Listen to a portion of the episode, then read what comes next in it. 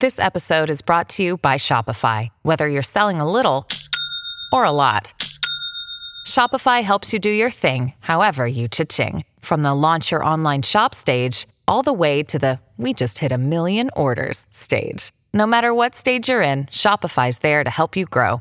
Sign up for a $1 per month trial period at shopify.com slash special offer, all lowercase. That's shopify.com slash special offer.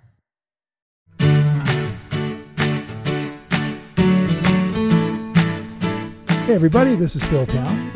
And this is Danielle Town. Welcome to the Invested Podcast, where more importantly than ever, we are learning to invest like the best investors in the Oh. world Agree. Warren Buffett, Charlie Munger, and many more like them, who are many of them in a lot of cash right now, licking their chops, I suspect, um, being ready to buy companies. And if you've been following this podcast for a while, you may also be in that kind of position, and we hope you are, where you have basically been priced out of the market by very high prices, and now prices are getting more sensible, and you're starting to look for bargains in the market. So, you know, it's an interesting it's it's curious that you say they're getting more sensible. It's not curious. It's exactly what I've been observing that they're getting more sensible. They're not insanely rock bottom, they're not ultra cheap. Even in this like COVID crazy world, the S&P uh price to earnings is still something like uh 17 I heard the other day and I might get that number slightly wrong but it's still like it's still above average. Average is something like 15 or 16 I mean, that's how priced, how crazy the prices got. yeah. Um, with all of the you know the excesses being being handled by the bond percentage you know the bond rates of return just being zero now and i mean everything has driven this market up in, insanely including buybacks by companies just buying their own stock taking billions of dollars of tax refunds essentially buying their stock not hiring more people not Mhm, building more mhm. capital expenditures, not doing anything Trump thought that they would do. They just bought their own stock. And now that money is gone. Gone. Right. They might as well have taken all of those billions of dollars of tax refunds out and burned them in the driveway because they are gone. And so um, right now we just should look, I think, a little bit on what we're doing as good investors. What should we be doing right now? And um, what should you be doing if you're not a good investor? If you have, uh, if you have sat there listening to us all this time, and sat there in your 401k and your your mutual funds and your indexes, and now you're down 30 percent. What do you do now? okay Right? I feel like that one's the more pressing situation what do you do if you're not a good investor Yeah, exactly. and that, that means you didn't get into cash. You weren't. By the way, let me make a distinction. We don't time the market. I want to be really clear about that because a lot of people are thinking, oh, you can't time the market. And we, we agree, you can't time the market. We don't know where the top is. We don't know where the bottom is. We have no idea how you would ever time the market. But we do know when things are cheap that we want to buy, right? Just like going to a garage sale, you know that that you know, exercise bike is on sale because you've done research and you're looking for one, and there it is. It's super on sale. Um, you know that. So you're not trying to time the purchase of exercise bikes to when they're cheap or when they're, you know, sell them when they're expensive. You're just trying to look for things that are on sale. And so, in, in order to do that, of course, you have to know the value of a few things, um, which hopefully you've been learning as you've been listening to this, how to go about figuring out that value. But part of it also, in fairness, is we look at the value of the market itself which has become fantastically overvalued um, historically. Typically, the market's in about, I think we've talked about this, about 80% of GDP, which is the Mhm. revenue of the country. Mhm. Um, typically means the average over many years. And, and all through the 70s, it was at 20% GDP, 30% GDP, 40% GDP, super cheap. That's when Buffett was making billions. And then it got to a point uh, just a few weeks ago that it was at 175% of GDP, more than double a relationship between you know the value of the companies and the and the revenue that they're making, more than double historical. And so when we say like things are kind of expensive, we look at that and say, well, that's that's a crazy number to be paying for the market in general, um, if you're sitting in an index or mutual fund, something like that. And then we also look at Shiller, Robert Shiller is the Nobel Prize winner from Yale, who built the Shiller PE, which he uh, uses the PE ratio of the S&P 500 over 10-year period and then factors in inflation and comes up with a number that's you know roughly uh, in line historically, which would be around a 15 or 16 Shiller PE. And it turns out we're at one of those times just a few weeks ago where it was maybe the third time in history that we were above 30. The first time was in 1929, right before the Depression. Second time was in 1999, right before the huge internet crash. And the third time was 2008, right before the big crash there. Um, and now we're in the fourth time. So we we see from that the market's massively overpriced. And also, by the way, when you have a Shiller PE at this level of 30, it's now down to about 25 or so. At that 30 level, you can pretty much expect the next 20 years rate of return would be below 5% per year compounded, and often it would be below zero. So the idea that you're going to have, you know, You mean from been, historical times when it's been that high? Right. There's a definite correlation. And this is what he got the Nobel Prize for, is showing that there's a definite correlation between uh, a market PE that's very high and the next 20 years, very low rates of return. Mm. And mm. conversely, if the market PE is very low, the next 20 years have very high rates of return. And so these are, you know, rough numbers, but they do indicate that the market itself is massively overpriced and, you know, we should expect a correction. And that's what we've been gearing our students to to be ready for is to kind of get to a position of of cash and be ready to come into the market when things are on sale. So, so what do you do if you didn't do that? Right? Yeah, now? because as, you know, we've said many times, this is years in the in the making and Yeah something was going to bring it down eventually, but we didn't know. I mean, this virus has no relationship to economic factors. It just happens to be happening when the market was really high, but it could have happened at any point, right. obviously. So there's not. It's not like something ha- happened economically that took us into this. It's a completely outside factor. Um, so if you're somebody who was just sort of riding it up, what do you do? Yeah, if you're riding it out, what do you do?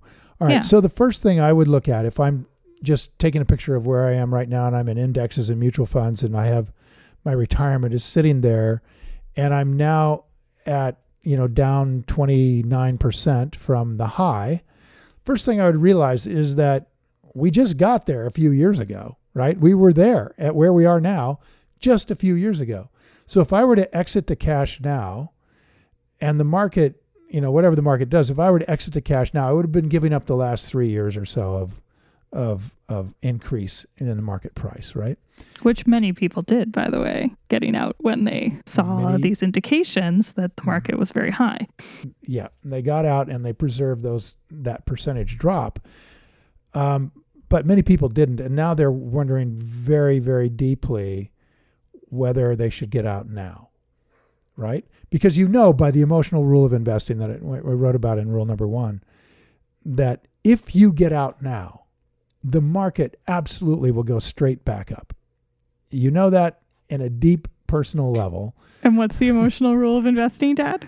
That if you whatever you do, the market will do the opposite, basically, and you know you're you're emotionally tied to it. It's so hard not to feel that way. And most importantly, it's because it's of because what of you, you. did. Not because of anything else. if you sell So your true. stock, the market's going to go up and it will be because of you. Because of you. That's the And- rule. It's my so you- if- favorite rule, by the way, of all time. if you do get out right here, um, you have to be, you have to realize you're sort of trying to time the market, and we just got done saying you can't do that. And your Wait, advisors are going to do it. If you want to get you, out here, you're trying to time the market as opposed to all the people who got out because of uh, indications that the market was so high a year ago. right? Those people the were market. doing the right thing, and these people are doing the wrong thing. Well, here's the thing: it's the difference of why are you getting out, right? So if you're getting out because you can't find great companies to buy, because there's nothing being priced properly, Mm-hmm. then you have to get out. You, it, everything is just screaming at you: get out, get out, get out, because Mhm. everything is super expensive. Everything you own is super expensive. The indexes are super expensive, screaming to get out. And then there's Mhm. tools that we use that have been screaming for you to get out. And so our students got out. And and and now you're not one of our students. You're just trying to learn this and you're not good at this and you're not sophisticated at this and you stayed in and now you're down 29%. Now do you get out? And the problem is if you get out now, you're trying to time the market. And the emotional rule of investing says you can't do that and it will go up the moment you get out. So that's that's a terrible thing to do to yourself. So you're saying to get the out reason of the market right here. the reason that they would be in this situation timing the market as opposed to making the decision based on uh, Valuation. valuation research Right. is because they're not doing the valuation or the research. Right. They're just doing it because the market dropped and that's scary. Right. And you don't want to stay in while it drops further. Right. And that's purely emotional. It has had nothing to do with valuation or price. It is you trying to time the market, and it's a bad idea. Okay, so let me play devil's advocate here and defend that decision because I do think there is a legitimate defense. The defense is I don't I don't have a lot of years left. I have to preserve my capital, which is more important than making money in the future. So I would rather get out right now, preserve the money that I have right now and not have to worry that the market is going to drop and we're going to go into a deep recession or depression in the next 6 months to a year. I Okay. Okay. I'm, I would agree. Okay. Good. I'll agree with that. And man, you took the easy case, didn't you? Oh, I've got plenty of money. I'm just going to preserve it. hey, okay, get out. It would be a smart thing I'm not to do. saying I'm not saying that that's a plenty of money situation, but I think it is like a an older person situation, right? well, it's not just an older person situation. It's an older person with money situation that, hey, I can preserve it. I have a choice. Then you let's take the older person who doesn't have enough money. They've now taken their not enough money and squeezed it down by 29%. Now they really Mhm. don't have enough money. And if Mhm. they get out and it goes back up where it was, it's like a real nightmare. Right? Yeah, but They isn't it more of a nightmare if they go way down from there? Well, yeah, huge nightmare. And that's why this is so emotional, right? Well, I don't have a crystal ball. I don't know what the Federal Reserve is going to do. I don't know what people are going to do. There's a 0% interest rate. They're sure not putting money in bonds. So the money's probably going to come back in the market. I'm, I mean, I just don't have a crystal ball. Now, let me give you an alternate case, okay? Okay. you do learn about this and you will study this and you're looking at this and saying, okay, right now, the value of the market on the Shiller PE is at about 24. It's only been there four or five times in history. That would be considered mean a really expensive at- market. At those heights. Yeah, Yeah. it's still crazy high. Remember, the really average high. is 16, which means this market could go down by another, whatever that is, 30 or 40%. Well, and just to distinguish from what I said at the beginning, the Shiller, the Shiller PE is a cyclically adjusted PE ratio and uh tends to be a different number than the regular, Oh, yeah, very regular, for lack of a better term, PE ratio. But very very useful for long-term views of things. And Mhm. it says right and often now more accurate about what's happening in the market. exactly. And it says right now the market ain't cheap. All right? In other words it doesn't have to go back up. It could stay right here for many years. Hmm right? Not only that but looking into the future dimly through our you know the front windshield of our car here into the fog of the future we can see a few things creating right now that are going to have a big impact on investing. And one of them is you know JP Morgan Chase does a really good job of taking a look out in the future. They're very good at it. And they're Hmm. now just projecting for their own bank that they are going to suffer billions of dollars of losses um, as a result of a lot of loans that aren't going to get paid back because a lot of people aren't making any money and can't afford to pay back the loans. So they're just saying, hey, fine, I'm just not going to pay it back. That's happening right now and will continue happening as long as this coronavirus isn't cured. Not that we go over the top of the, you know, the ramp up and all that stuff they talk about, like it's getting better in other countries. No, we're talking about when's it going to get cured? Because until it's going to get cured, I, as a 71 year old, am not going to be rushing out to the next NFL football game. I'm sorry. I'm not going to For the next concert. For sure. I'm not going to the movie theater. Yep. I'm not going out and sit next to you guys at dinner. Mhm. None of those things are going to happen. Hmm right? Bill Gates just said, Bill Gates, who's an expert on pandemics and has been warning about this for years, just said in a great interview that I recommend with um, Trevor Noah from The Daily Show. Apparently, they're like buds and play tennis together. So Bill Gates went on Trevor Noah's show, um, and it's on YouTube. You can find it under, under The Daily Show. And he said, um, you know, he thinks uh, services, the economy will start to to start running again once we're uh, out of the house. But he was like, sporting events, just no, like it's just not going to happen. Big gatherings, he was like, I, I just don't even see that happening this year at all. Yep. So, So think about the impact. he's really you know you hear these varying things from varying people and. I feel like Bill Gates shoots it straight, which is nice yeah, to hear. and I don't think he's saying, "Hey, this is going to be just hunky dory." I mean, we are in No. a deep recession right now already. We've been thrown into one in a historic way, never happened before, and it's not going to just come roaring out of it. No matter how much they pump into the economy, people are going to be nervous and scared, and are going to hold on to their capital. And they don't know if they're going to have a job. They don't know when the next job is going to occur. Mhm. Mhm. Um, the supply lines between China and the United States have been severely damaged, not just in terms of, hey, we can't get stuff, but in terms of, hey, we don't want stuff that's critical made in China anymore. And those companies are shifting to the US, which means prices are going up, right? Mhm. So Sure. all this stuff is happening right now, you guys, and you should be very aware that it, you know, we're we're talking like investors here, okay? Not like politicians, and not like people who have to cheerlead, and we do need people cheerleading, but we don't have to do that. We need to be rational. And rational says we should expect a deep and long recession. And when we have a deep and long recession in the past, the market is down over 50%, repeatedly over 50%. And if it's severe, it goes down into the 60s. And if it's really severe, we've only had one really severe one, it went down below 80. So if you're sitting Below right 80 now, 80%. down, percent. right? And so if you're sitting right now down 29%, just consider that you if this is really critical that you can you could survive on this money that it is not inconceivable that this could go down way down from where it is right now. And what would that do to you? At what point do you the pain becomes so strong you have to take the money out? Is that point at 50% down? Is that point at 60% down? Where in there do you pull the money out? And this is where, you know, the Mhm. idea of dollar cost averaging just gets blown up because ideally you should be putting money into the market, but you won't be. You'll be pulling money out of the market. So and that's, true. That's the real a real problem. let's because say again, that. Let's say that point again. Yeah.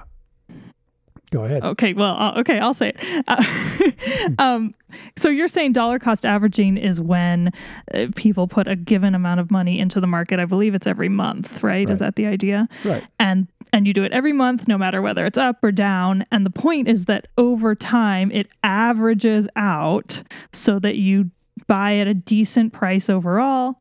And with the average of the market going up and you having bought when the market was down because you were always buying the whole time, you then do pretty well. Right. Not amazing, but pretty well. Right. And you don't have to have any skill to do that. So the problem with that is that you're right, like behavioral economics 101, people behave differently when the market drops and you stop putting in your money every month because you don't have it. You lost your job. Right. You're struggling to pay any of your bills right now and things are really tough or, you know, God forbid you're ill. So that's when you stop putting that money in and that's when dollar cost averaging turns out that your average ends up being only the high numbers instead of including the low numbers. Exactly. You you end up averaging only the overpriced numbers or the average price numbers and you don't average in the cheap stuff Right. because you're not a buyer then. Right. And the reason you're not a buyer then is because you are two reasons really. Even if you have the money, you're not a buyer then because you're panicked and, and in, in fear of buying into something that could keep going lower dramatically. You know, when do you buy in? Do you buy in when it's 50% down if it could go to 80? Right? And this is why trying to time the market is so frustrating and so hard and so so emotional and why we don't do it. It's exactly why we don't do it. What we do instead is find a few businesses that are fabulous and we buy them when they get cheap. And we don't know if they're going to get cheaper. They probably will get cheaper. And we kind of hope that they do. If we've still got our job, we're going to buy more later as they get cheaper. And we, we essentially we're trying to buy $10 bills for $5. And then if they go to $3, okay, I got them at five. Wish I had got them at three, but I don't have a crystal ball. Still, maybe I can get some more money and get them, get more of it. And so I thought today maybe we could help everybody out by kind of taking a look at, at what are some of the criteria that we're looking at right now in the market. Um, criteria for buying, you're saying? Yeah, criteria well, for buying. That... Some things okay. we haven't talked about. Obviously, we talked about some things we haven't talked about. Yeah, awesome. Something we haven't talked about. So it's like we understand the business, great. Wait, it's, but it's sorry, I need to know about this recession thing before we move on uh, to specific points. Right. Because something's bugging me about this idea that, and it's, you know, not just you, lots of people are saying that there could be a recession and nobody knows. But the reason the, the market has stayed so relatively high, even in the face of potential bankruptcies of entire industries right now, is because there's nowhere else to put the money. And I don't see that really changing unless interest rates pop up. Right. Where's right. the where's the logic here that somehow the market's going to drop another 50%? That money has to go somewhere. And the only thing I can think of is hyperinflation and interest rates get forced up. Well, the place the money's going right now is cash. Yeah. And that's why short short-term bonds are going down. I mean, the people are buying the heck out of them, right? One month bonds, money market accounts, and long term bonds are not going down. People are not buying this. So, you know, if you want me to lend you money, you're going to have to. You're saying the price of them is going. The price of them are is, not going down. The price no, of long term bonds is staying high. Yeah. Why? Because nobody wants to lend long right now. Yeah. Right? They'll lend you short, but they're not going to lend you long. And right now, you can't even get a mortgage, I bet. Yeah, I just read an article that they're cutting off jumbo mortgages, jumbo loans completely, which. Are, are, frankly like a heck of a lot of houses in the U.S. Oh yeah, that's that's jumbo. Over, it's such a misnomer. Maybe everything over five hundred thousand or something. It's above five hundred. Yeah. Yeah, and that's like you know, which is every like major city. That's like most you know, city, right? Home. You can't even get anything for that. Exactly. So bam, there go all those loans. Wells already. Fargo just en- just ended that. Yep. So you know the days of the uh, three percent mortgage, right? Uh, not on a jumbo, and it's coming more and more to smaller purchases as well, because these guys are very nervous about where, where things are going. The banks are just pulling back from lending into this atmosphere of fear. We don't know if you're going to be able to pay this right. back. We don't right. know if you're going to have a job. Right. We don't know if we're going to be in a depression. The last thing we need now are more loans that we can't get rid of. Now, what the federal government should do is it should just run out to every bank and say, hey, whatever you lend, we'll take it right now. Right now. We'll just take it all. Jeez. But I doubt that they're doing that. I'm guessing Fannie Mae, Freddie Mac are also tightening up their criteria right now. Right? So they got all these banking regulations that got put on in 2009, 2010. And Jamie Dimon at JP Morgan said, man, that's really, uh, now those regulations are inhibiting us from getting out and helping people with loans. Yeah. So um, because now we have all these criteria, we can't lend you the money, which is something I talked about a lot back when that was happening. So be careful what you wish for, people. When you when you wish for banks to be, you know, carefully scrutinized and held to account for their bad lending practices that created such a nightmare. Yeah, and now they're being held to account. Now you can't get money, no matter how much you want it, and that's exactly what's happening out there. So, yeah, uh, the money's going to cash basically right now. And that is a problem. That means the market, very unlikely people are going to jump back into this market, right? You know, you don't, I just don't see it. I just don't see people jumping back in right away. Maybe they will, but I don't know why they'd feel so optimistic about what's going on. It looks really, really rough out there for a long period of time. And then here's the next case for, for being careful here is that if we were to go into a deep recession or you know, God forbid we go into a depression. And by the way, I just read JP Morgan's analysis of their sort of worst case analysis is that we will be, uh, unemployment will be 14% by the end of this year. Ooh, that's a lot, right? That's, a fourth quarter. lot. Not not what's happening right now. It's going 14% in the fourth quarter of the year, and that we will be in a sustained recession. And in that environment, it's really hard to see how the market stays where it is right now. Really Mhm. be really weird if Mhm. it stayed where it is right now. Um, people going to cash, not the bonds, but getting out of this market, particularly baby boomers who've said, well, it's run its course. I'm done with the stock market, did the best I could. Yeah, it's down 29%, but I'm pulling my money out now. So it's basically the situation that I gave. Exactly.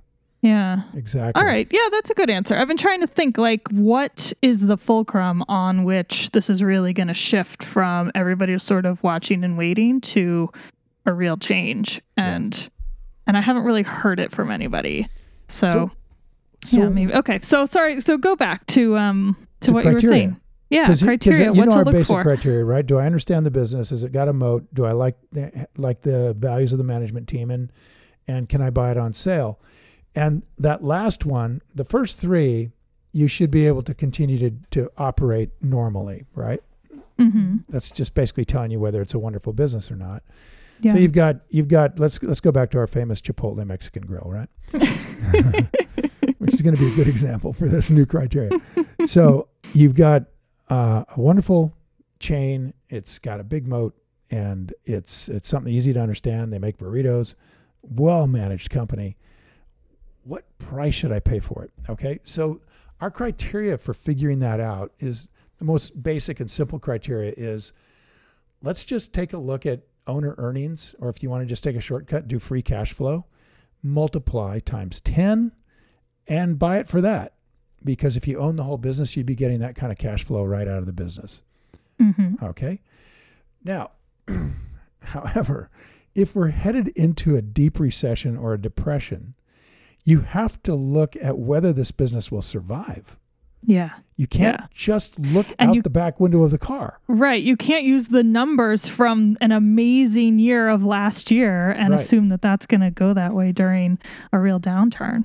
Right. It And we try to might be if it's that kind of numbers. business, but it might not. And that's part of understanding the business. Right. So Chipotle happens to be one of those companies which is still functional. They still got people coming in there. They are, you know, pushing food out the back back door and uh, uh, out their out their window and and um, delivering food. But I don't know how long they can continue that and still be a functional company. How many of these stores will they have to shut down? How many of these leases do they still have to pay? When you know, and if they stop paying leases, will the landlords foreclose on them and try to drive them into bankruptcy? Or will the landlords just go, oh, Lord, I don't want to push them into bankruptcy because they're not going to pay me anything? Hmm. There's no point to that. I should just work with them to have them help come through this, which I think is actually going to happen a lot, by the way. So you have to look at the company. Is this a great? Co- Here's the criteria we're, we're really thinking about right now. Okay. Is this a great company for a depression? Will, if I bought this company in 1931, would I do well with it? Will Chipotle be a great depression company? Right? Yeah. Yeah. Are there other companies that might do better in a depression? What kind of things happen in a depression that support commerce in a in a company? And what kind of things happen in a depression that don't support commerce? Well, you mentioned at the end of our, not the last episode, which was our interview with um, Jim McKelvey, but the founder of Square. He was McKelvey. We, we debated on Jim, sorry. He's awesome. Sorry, Jim. We love you. Um, uh, so the episode before that, you said at the very end, small luxury goods, and then you just kind of like left it there. And actually, one of my um, the people in my newsletter, my investing newsletter, actually like asked me what you meant by that, and I said. I'll ask him. So, right. what did you mean by that? Well, what I mean is the things that worked well in the last Great Depression. Yeah. M- many of the companies that did well were small luxury goods, things that don't cost very much. They're not required for sustaining your life, but they give you a break from a really rough time where maybe you're looking for a job and you don't have one, but you still scrounge together a dime and go to a movie hmm in 1934. Mhm. You still scrounge together a nickel and you buy a Coke. Mhm. You scrounge together a dollar and you buy some makeup. Those are small luxury goods that did very, e- each of those industries did very, very solid business all the way through the Depression, and none of them were required for life. Right? Then Right. you also have your big, um, effectively utilities. Like AT and T at the time was a monopoly. It was a utility effectively, and they could charge whatever they wanted to charge. They didn't have any competition, and they did solid business all the way through. Then the energy companies did business all the way through. Right? They you have to have the lights on. You have to be able to move things around. You're going to use energy.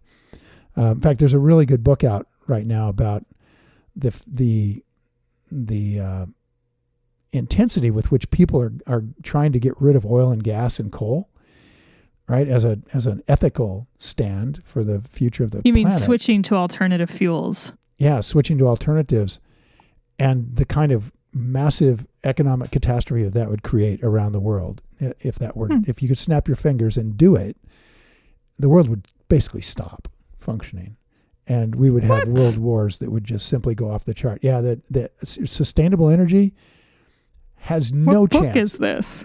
Oh, it just came out. It's uh, I just ordered it. I haven't finished reading it. I just re- I, I got some of it on Kindle, but I'm waiting for the book to show. Yeah. I'll give you more about that next week when I when I get through through it.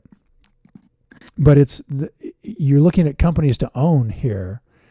Um, be sensible and be rational about what you're doing. You know, it'd be great. We would love a world which had infinite power that produced no no, you know, no bad stuff in the air, no bad stuff in the water. We would love that. And but the question is, what happens to the world if we did that tomorrow? And the answer might be catastrophe is what would happen to the world tomorrow. All right, I'm side eyeing that book. But right, so what and you're by saying the way, is economic economic catastrophe creates another another opportunity, if you will. Um, there, the last time around in the Great Depression, what happened around the world is that rich people were doing okay in the Mhm. Great Depression, but poor people in the middle class got crushed, and the division between classes grew very very wide. The the the gap between the have and the have-nots got many many many more more have-nots than haves, and those have-nots uh, in many countries vote, and in other countries vote with their clubs and guns to change the nature of the deal. And in the United States, eh, you can see, I mean, look at the United States, look at Italy, look at Germany, look at Russia. And what you'll see is a, an enormous change in, in the politics of the country. Like FDR was a radical socialist by, by those standards of the day and was elected president and, and put in reforms that are still uh, controversial today that restricted uh, enterprise and supported unions and, and did a lot of lot of different kinds of things that, that we still operate with today. Um, and he got elected out of just pure popularity. My grandfather, your great grandfather, loved the man so much because he was for the little guy. That's what my grandfather could tell me. I'd say, Well, how was he for the little guy? And my grandfather says, Doesn't matter. He's for the little guy. He's trying to help the little guy, doing everything he could for the little guy. That's the same thing that got Mussolini into power. That is the same thing that got Hitler into power, is to help yeah, the it's, little it's guy. a dangerous it's a dangerous time to have a lot of social unrest. Oh my so when it comes to the criteria Well, of guess what? looking for companies that can survive through a recession, through um well, through wait, a let's war. finish let's finish the thought about this kind of social unrest because it obviously led to multiple conflicts. I mean, first the Japanese decided that they were going to pay back the Chinese or something and attacked across China and, and Korea and into parts of Russia. Um, the Germans went after Austria to reclaim the homeland, right? Italians, I don't know enough about history to know what they were doing, but they were definitely moving toward fascism. Um, and then the fascists in Spain took over and it created a conflict there. So in the late 30s, before World War II became World War II, there were multiple conflicts, major shooting conflicts all around the different parts of the world. And that means that, and then of course things went badly and World War II came along. So, who will do well in an environment where fear is rising, personal safety is a problem, as you have these divisions between classes, and ultimately you have to be prepared for war. So, who will do well then? And who will do well if none of that happens and everything just sort of And goes back works out. to normal and the bailouts work and Right. we all go back to work Right. and they f- make a vaccine that comes out early next year And it's all and we sail through this. so, we want a Yeah, company that'll do both, right? That'll do both. Yeah. Exactly. We want a strong company. It's going to do well in, you know, a, a recovery scenario and it's going to not not maybe do well, but it'll survive and prosper in a depression. That's what And we're then third looking for. option is we bop along in sort of nothing happening, the market not going up, we're not really going down. We're kind of buoyed by government bailouts, but nobody's got really like enough capital to really get anything going. That kind of like stagflation situation. Um, I think that's another third option that we could get stuck in. It is, and and we can get into some sophisticated um, opportunities there, but I don't think we will. I think we'll we'll stay with the basics here, um, because obviously, Yeah, no, but I think in those situations, without getting into anything, you know, complicated, there are sophisticated. There are just because the market is doing something doesn't mean there aren't companies that aren't doing extremely well.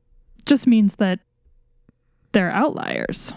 Yeah. And Uh, um, and it, it doesn't. finding the market's just going be- along sideways.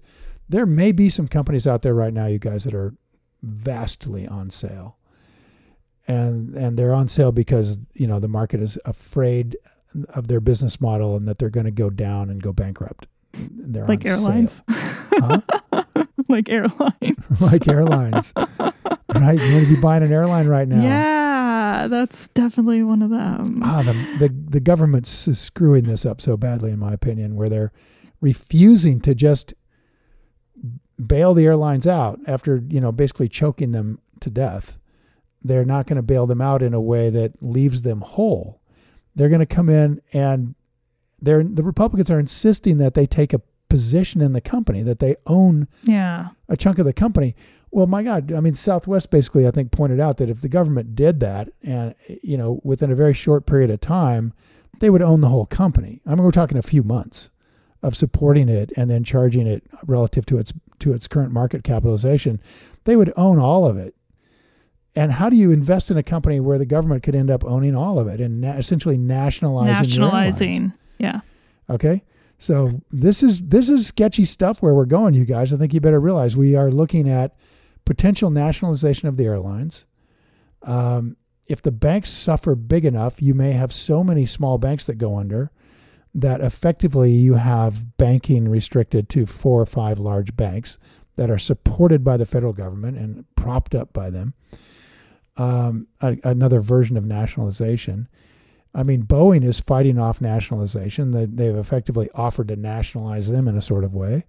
So I think we have a, a lot of really, really intense things going on that could change the way the world works, change the way our lives function in major ways. I mean, just consider the healthcare industry right now is 20% of the entire economy before this happened. And now what's it going to be?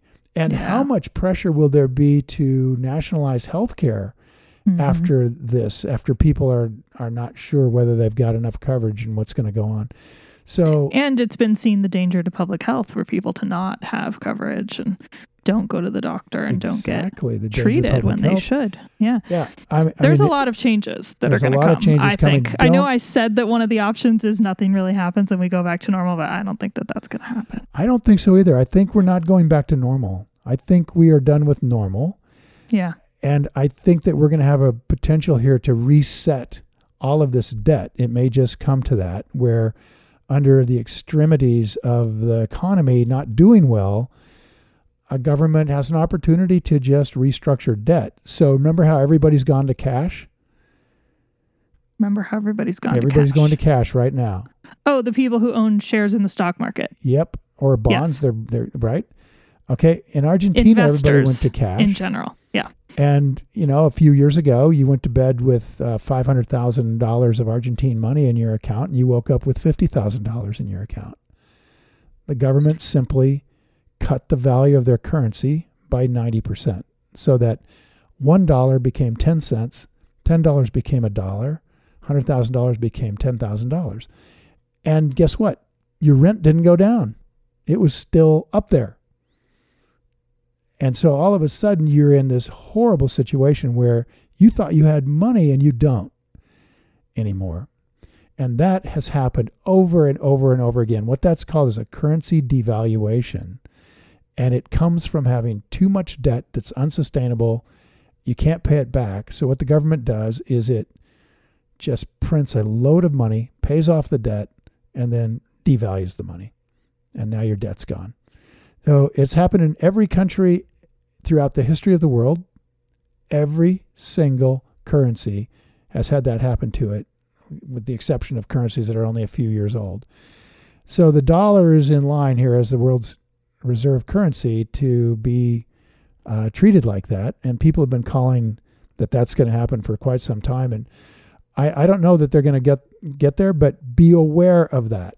So that the next thing you need to be thinking about is that if that starts, if they start pushing a trillions of dollars into the economy, which they very apparently are about to do, then what may be the only thing that makes it through the other side are really good companies that you own a piece of. Mm. Really good companies that you own a piece of will make it through. Gold will make it through. Silver will make it through. Assets, farmland will make it through. Stuff you own, real estate Mhm. that you can rent out. Really high priced real estate is going to get smoked, but real estate you can rent out will do okay. So start thinking and start understanding that, you know, while history doesn't repeat itself, it rhymes.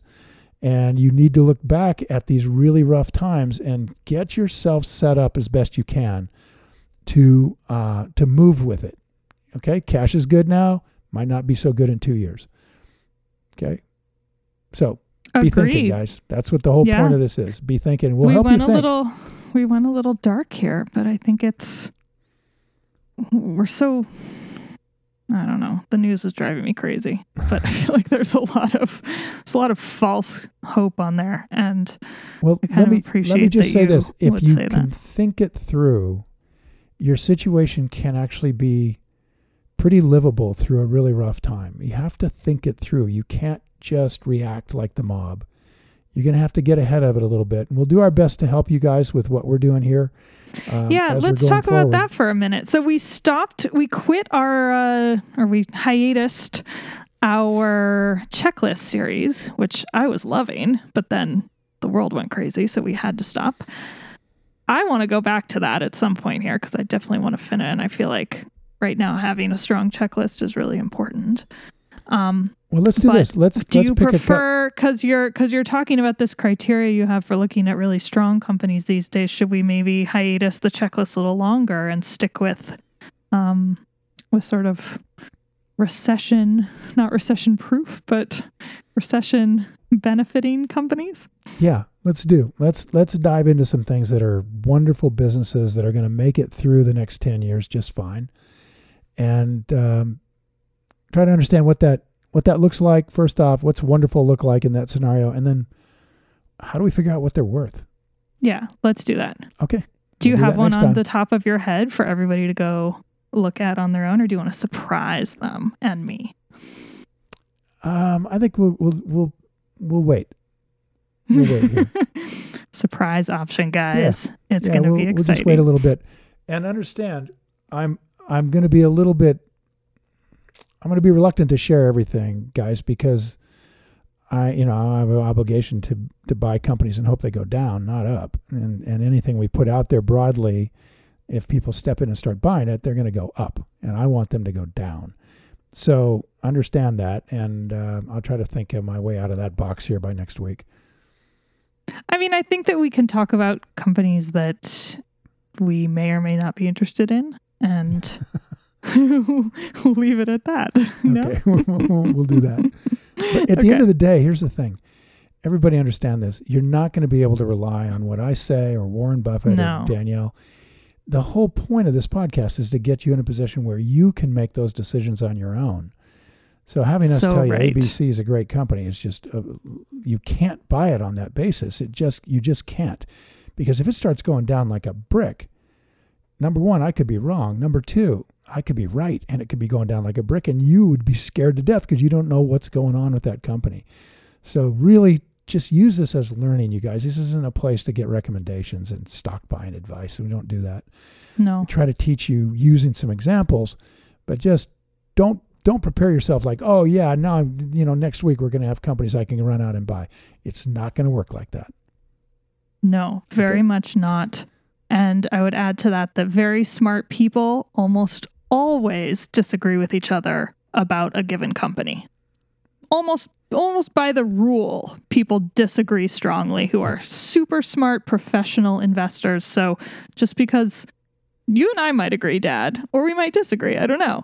But just because if we agree on something and we say that on this podcast, that doesn't mean that we are correct or that there aren't 10 other really smart people out there who think we're total idiots. And getting to be a good investor really means conviction of your choices where you're going to put your money. You have to be convinced that you know what you're doing, and that conviction stands whether people agree with you or whether they don't.